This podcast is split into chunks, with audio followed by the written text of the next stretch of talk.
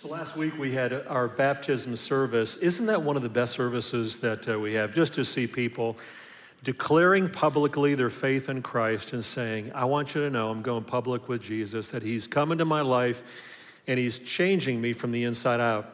Last week, um, a friend of one of those who got baptized posted something online. I want to just read it because I think this shows what Jesus wants to do in your life and in my life for your coworkers, your neighbors, your family members. Here's this guy writes this past week a little story about the God I serve. Jesus has taken me from a narcissistic abuser, a drunk, a cheater, and an all around bad friend to being redeemed.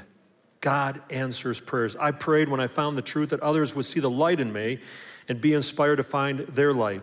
Today, I watched a woman that I took to hell and back, a woman I watched fight demons and family and come from a dark place to find her truth, capital T, and get baptized in the name of the Father, the Son, and the Holy Spirit. Prayers were answered today.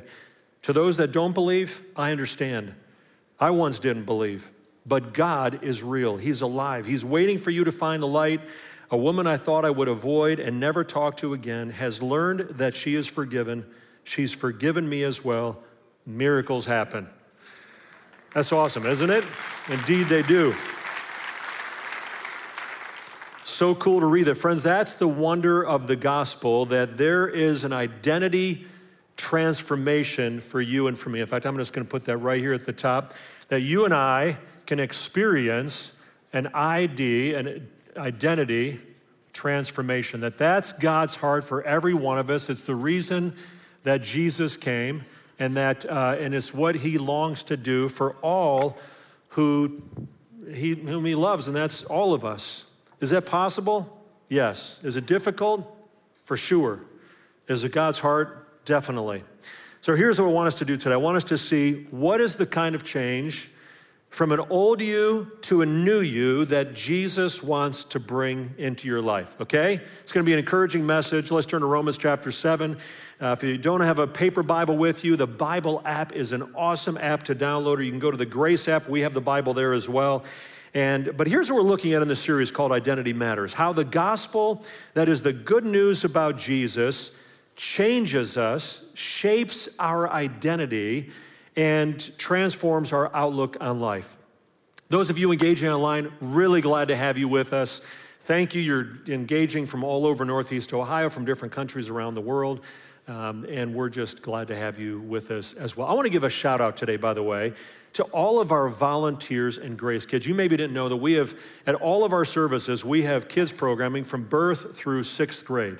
At all three services on Sunday and at other times, and just a huge shout. Would you just, in case they're watching later, would you just give them some applause for volunteering like they do? Um, faithfully serving every week. So on the screen, you're going to see just a quick outline of the book of Romans, five S's. We've seen how that first one, sin devastates us. We, we do things we later regret. We, we don't do the things that we wish we would. And, and we just, we present this resume to God that's very faulty, like it's really bad. And when we say, God, here's what I've done and here's my accomplishments, God looks at that. And with the good stuff is a whole lot of bad stuff that sinks our ship. Like we're not going to make it. We can't be acceptable to a holy God. So the transformation is that Jesus says, you know what? I'll take your bad resume Here's my good resume. I died on the cross, and I'm giving you a perfect resume. And when we acknowledge, we say, Jesus, my, I'm, I'll never be good enough. I can't do it. That, but I, I give you my sin, and I accept your perfect resume. That He accomplishes for me and for you what we can never do ourselves. That's salvation. And Hebrews chapter 2 says, We have a great salvation. But he didn't only save us, he also sanctifies us. That's the third S there, that he wants to not just forgive us, but to shape us and to make us the kind of people he wants us to be. So he's, he's working on Jonathan Schaefer. Like, I'm, I have a long ways to go, but he's shaping me, and he wants to do that for you. And so that's the kind of heart that he has. So, Romans chapter 7, Paul is continuing to answer a question that had been raised by the Christians in the early church. And it was this it's in chapter 6, verse 15, and Paul's still responding to that. And this question is Shall we sin because we are not under the law, but under grace. In other words, if you and I are accepted freely by God's grace, can we just live however we want? Like just sin whatever, however we please, because after all, it's not my resume, it's his. And so I can, and Paul, you know what he says? He goes, No, no, no, no, no, no, no, no. Meganoita, remember that word? God forbid. That's unthinkable, he says. And he gives us two reasons. You'll see these in your notes if you're following along. Reason number one is laid out in the rest of chapter six. Pastor Kareem talked about this last week. Didn't he have a great message, by the way? Uh, well, wow. Uh, just, I was with four of our five kids. Mary and I were on vacation with our kids and our little grandson, Teddy, and we tuned in uh, to the message and just so grateful. But here's what Paul tells us in chapter six, the end of chapter six. He says, essentially, he uses there the metaphor of slavery. He says, You are either a slave to sin or you're a slave to Jesus. There's no, there's no in between. So you can't say, I don't think I'm really a, like, I'm not really a slave to Jesus. You know what Paul says? You're sort of a slave to your passions and your appetites and whatever you want to do. And he goes, That's a nasty place to be. You know why? Because when we just live on our own and the way we, we want to live, we end up hurting not only ourselves, but we hurt the people around us, people we love. It's happened to all of us. We go, Why did I do that? Like, I just, I crushed her. I, I did something that, and when you're a slave to sin, you end up doing things that are, but when you're a slave to Jesus, he is an entirely different and better leader. And you might go, I'm offended even to use that word slave. When you have a leader like Jesus who says, I'm willing to die for you, not just willing, I did die for you. Who would not follow a leader like that? That's reason number one. You don't want to stay enslaved to sin. You, you now belong to Jesus.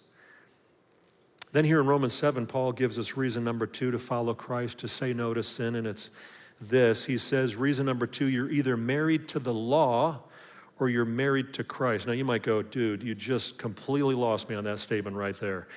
This is where it gets a little deep, and that's why I'm, I brought up my flip chart here. And, and so here's what Paul's going to talk about. He's saying there's an old me, you can put yourself in there, and there's a what? All right, you're all awake this morning.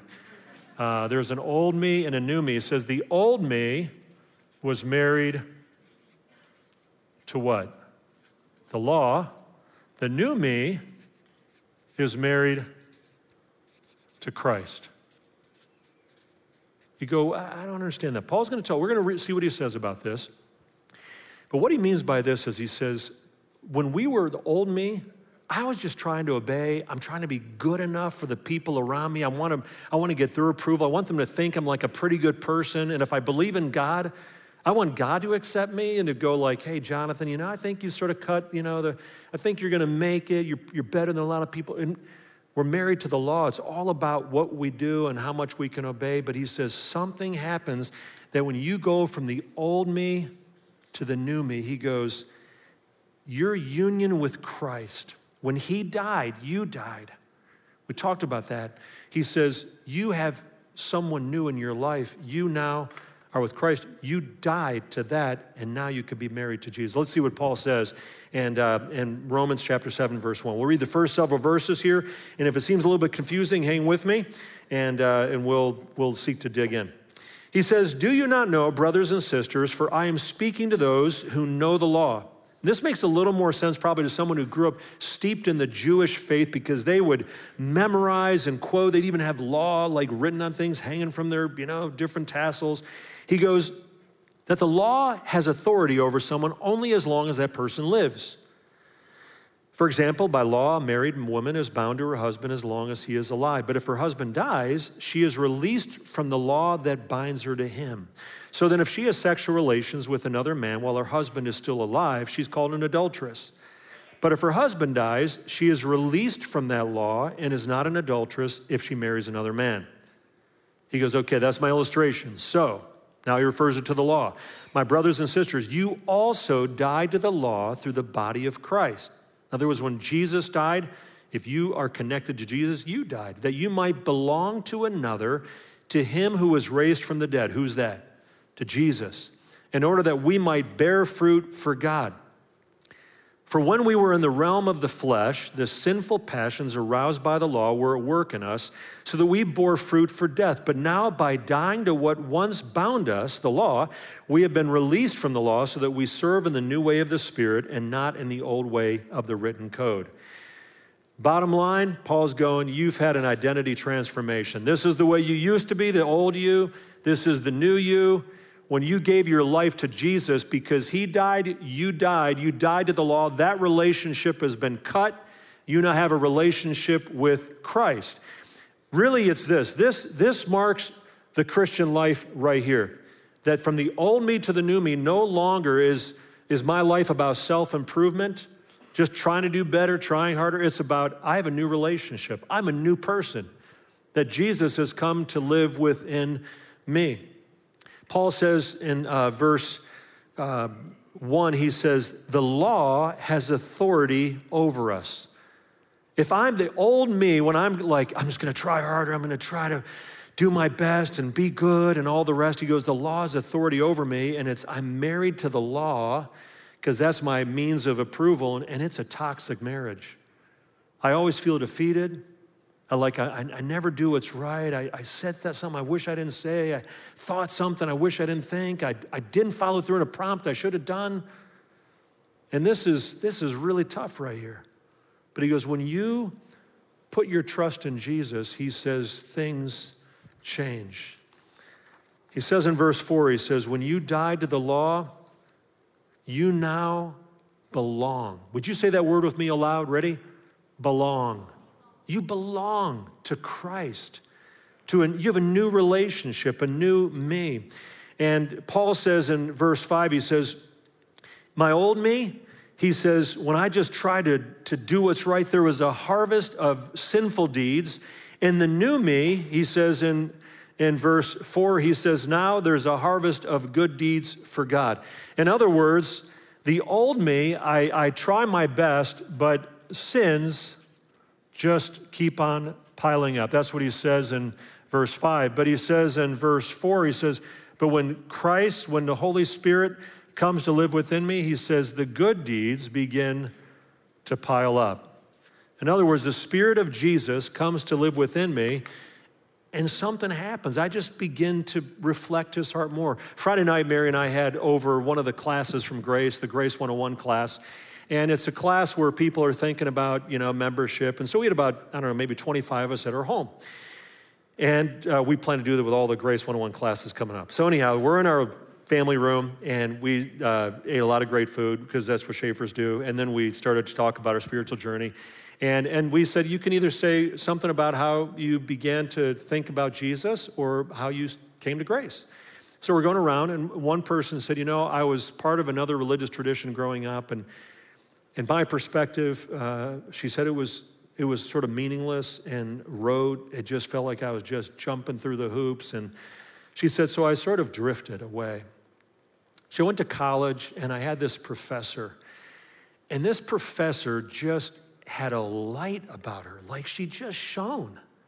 And I found out that she had a personal relationship with Jesus. It was the first time that I I understood that Jesus wasn't just a figure in history or a concept, an idea, but that he was a person. And, and, and she said, as I look back on my journey, that was, that was the first person she mentioned that had a profound impact on her life. Why? Just because of the way she treated people, the light, the, the joy in her life. Another guy talked and he said that he went through a cancer journey. And he said several years ago, he said, I, it was maybe three years ago, he said, I, uh, it, they diagnosed pretty serious form of cancer, and they, they told me at the clinic that I could go through some, some trials, uh, these you know, medical trials. So his first two didn't work. I'm doing this third one. He said, one time I'm, I'm at the medical center, and I'm, you know, some other people there getting the same treatment. And this woman next to me, we begin talking, didn't know her, and so we start chatting. She's getting the same kind of treatment that I'm getting. And at one point, she just said, Hey, I'm just feeling prompted. Would it be okay if I, if I just pray for you a moment? And he said, She prayed a simple but profound prayer for me. And he said, That really had an impact on my life. You see what happens when there's a new me? It's not just that I have a relationship with Christ. He says there begins to be a harvest of good deeds. That, that God begins to do something new in me, even when I'm not aware of it. That professor probably has no idea that years ago there was a student in her class who's, who saw something in her that made an impact on her life. Good deeds. Another key point that Paul makes here is this he says, when that happens, we're not obeying just because we have to, our motives change. You see, the old me, the reason that we obey is to seek to earn our way to God. Now, when I obey, why do I do it? I, I, I do it out of love and out of gratitude, right? It's, it's just, it's, you, you see, we could say this religion is all about performance and, and say, I've got to be good enough and do enough. And a relationship with Jesus is all about grace. Not Grace Church, I hope we wear our name well, but about the grace of God. It's we're just accept. Let me give an illustration of this because Paul wants us to know his big point is you're not married to the law anymore. Uh, it's not about trying hard or doing enough. He says, when you have a new you, you just invite Jesus to come into your life and things begin to change and you're accepted. It's a relationship, it's grace. Let's talk about the difference between these two. Religion is sort of like joining a team. Uh, it doesn't matter what team. Think of a team you've wanted to be a part of. Maybe when maybe you are in middle school or high school, or you remember back to then, and there was the basketball team or the cheerleading squad or an academic challenge, or maybe it was a dance troupe or whatever it might have been. And you would try out, and you had to perform, and you had to be better than the, all the other people, right? Or at least enough of them to make the cut. And if you performed well enough, you earned your way onto the team. You performed enough to be able to make it. That's what it's like the old you. When you try religion and you go, I just have to try harder and be good and do enough and all, you always live with the sense of fear because it's like a team. When you join a team and you've been good enough, you've performed well enough, you also might find that a year or two down the road, what happens? Someone else tries out and they're what? They're better than you are. And you get bumped off the team. You always live with this fear overhead of, Am I good enough? Am I going to make it? Will God accept me? But when you put your trust in Jesus, you don't obey anymore out of trying to earn your way. It's more like another illustration adoption. This is National Adoption Month. I love how many families at Grace have shown His love to children and youth through adoption. When you're adopted, do you earn your way into that family? Oh my goodness, never, right? A mom, a dad come and they go, you know what? We love you and we want you to be part of our family. There's a long process that they go through. But do they, you know, a year down the road go, you know, we're looking at your grades right here. Got a couple of C's, B minus, 1A. Not really sure it's going to work out for you to you go, don't even say that. That's a terrible thought, right? They would never, ever do something like that because it's now a relationship. You're part of the family. It's, it's grace.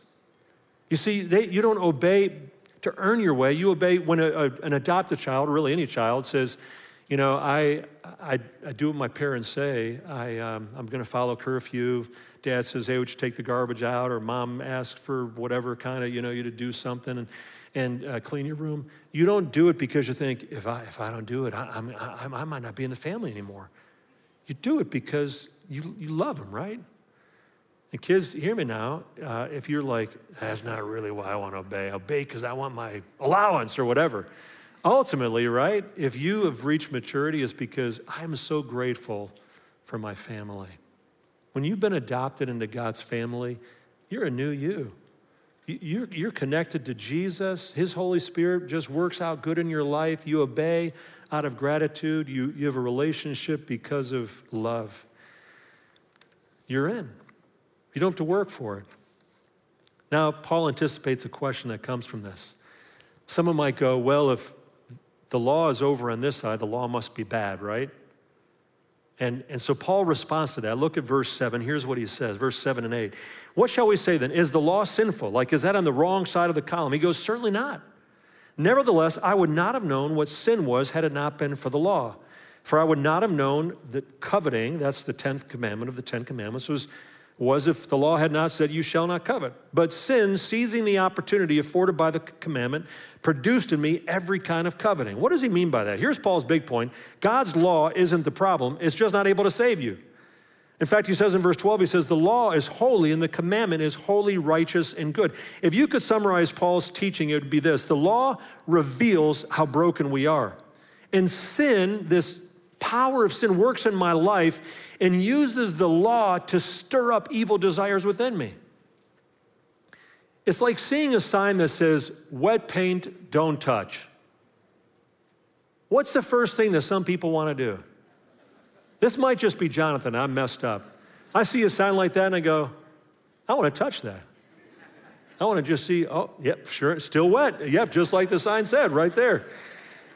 There's something about the law. I remember being on this one road where a place where we used to live, and, and it said no U-turns. You know where all the tire tracks were? But that's a good idea. I'll take a U-turn right there, right? There's something about seeing a law that sometimes there's evil within us that sin uses the law to cause us to do what's not right. But is the problem with the law? It's a problem with the sign? No, the law, Paul would say, is sort of like an MRI scanner. Some of you have had an MRI, you know, you go in that tube, you feel claustrophobic, and an MRI does what? It reveals what's going on inside your body. And it, and it might show there's some brokenness. Maybe you got a torn ACL or some cyst behind your ear or whatever, and they're like, okay, it reveals something. MRI reveals it, but can it fix it? No, it doesn't, it doesn't fix it at all. It just reveals that there's something wrong. But does that mean you curse the MRI machine? You come out and the MRI, they go, yeah, you got a torn ACL. That, oh, that MRI machine, I can't believe it. Paul says, no, the problem's not the MRI, the problem's not the law. It just reveals that I'm broken but the MRI motivates me to get what? To get help. And the law reveals something is broken within me and pushes me toward Jesus. That's what Paul is saying. So he's saying this he's saying, the law shows me that I have brokenness. And, but he says, but when I come to Jesus, I have a new way to live that, uh, that there's hope, there's healing right here. I could have put brokenness and healing that, that the law says, you, you like the MRI, like John, you're sort of messed up. You got sin in your life, but I come to Jesus and he gives me a new way to live, it says in verse 6 in the Holy Spirit. That the Holy Spirit gives me power to say no to sin. That when I feel like, oh, I, I, don't know if I can, I've always wanted to do, you know, and, and it, it, he helps me. There's an alarm system that goes off. You ever have that? Where you sense the Holy Spirit going, don't say that. Don't say that right now. You know you want to say it, but don't. And, and I had a friend who told me one time, Rob, he said, you know, I, I used to be able to enjoy sin more before I was a follower of Jesus. He said, now that I'm, I've got this new me and the Spirit of God's living with me, I started thinking about something wrong or doing something wrong, and, and this like alarm system is going off. Don't do that. That's a gift from the Holy Spirit? Why? Because the Holy Spirit's going, I don't want you to hurt the people around you. I don't want you to hurt yourself. And so Paul says here, he goes, You have a new way to live in the Holy Spirit. But Paul is honest. You see, if we were to come over here, this way over here, he would say is filled with failure, a sense of I can't. I can't do it. I just can't, I, I just, I mess up repeatedly. You know what he says over here? He says that there's a battle. He's honest here. We're going to read what Paul says here toward the end of the chapter. He says, There's a battle, the old versus the new in my life. Paul is an honest person here. If you struggle sometimes and go, Jonathan, I'm new and I, I want this to be true in my life, but I feel like, well, let's listen to Paul. And before we read this, these few verses here toward the end of the chapter, people disagree if what Paul writes here was written before he became a follower of Christ or after he became a follower of Christ. I agree with the majority who say it's a testimony of Paul after he had a relationship with Christ because he speaks in the present tense, and I think his experience resonates with so many of us. Let's see what he says beginning in verse 18. He says this He says, I want to do what is right, but I can't. I want to do what is good, but I don't. I don't want to do what is wrong, but I do it anyway. But if I do what I don't want to do, I am not really the one doing wrong. It is sin living in me that does it. What he's saying is it's the old me. It's not, it's not what Jesus, is not the me Jesus created me to be. I have discovered this principle of life that when I want to do what is right, I inevitably do what is wrong. I love God's law with all my heart, but there is another power within me that is at war with my mind. Paul's going, there's a battle. Anybody relate to that? You go, absolutely. I feel this battle in my soul that what Paul says here, you go, that's me. Like, why do I?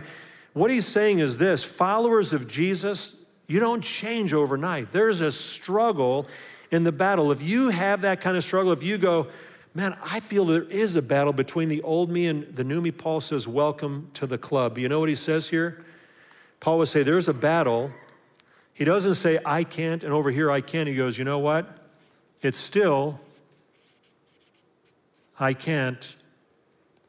But what? Jesus can.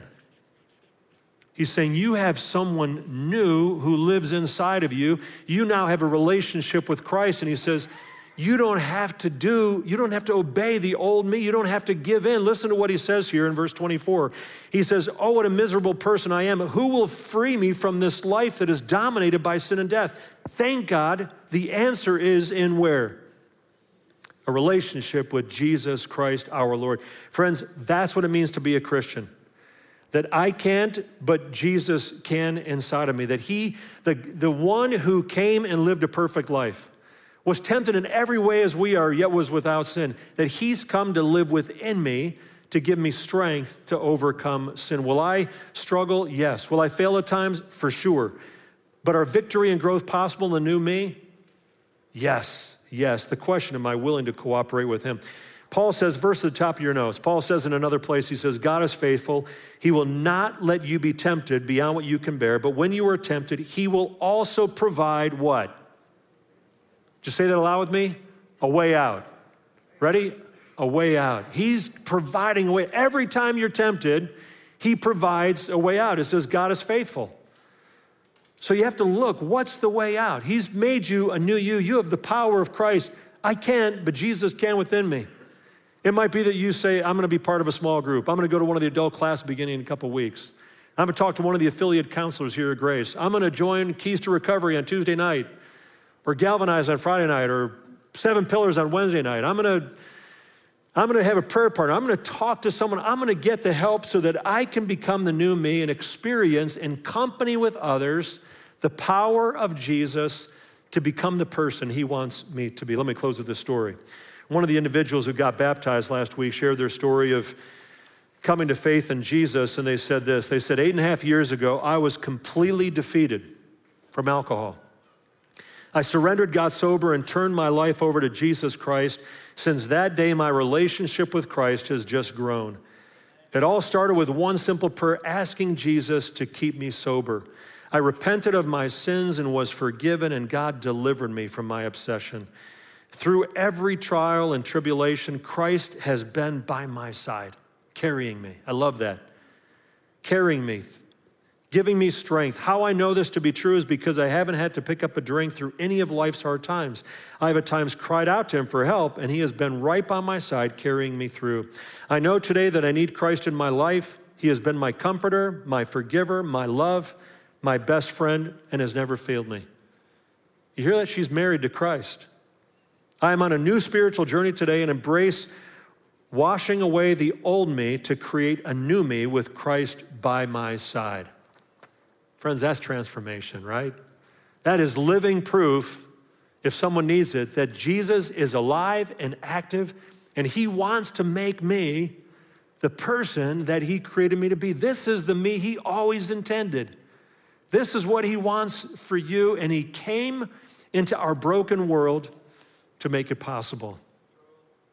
Put your trust in him. Take the way out. Ask Him to help you to be the person He's always created you to be. He will be faithful. Let's thank Him together. Lord Jesus, we just bless your name. You are faithful. You paid the ultimate price to bring us into a relationship with you, and you haven't stopped. You're alive today. You're a breath away, Lord. When we call out to you, you're there. And so I pray, Lord Jesus, that you would just come, fill us with your Holy Spirit, shape me, mold me, make me into the Jonathan you want me to be. And Lord, I pray that for every person here, we just cry out to you, Lord Jesus, by your Holy Spirit, would you help us to be the new you that you made us to be? We love you and we thank you. In your name we pray. And everyone said, Amen.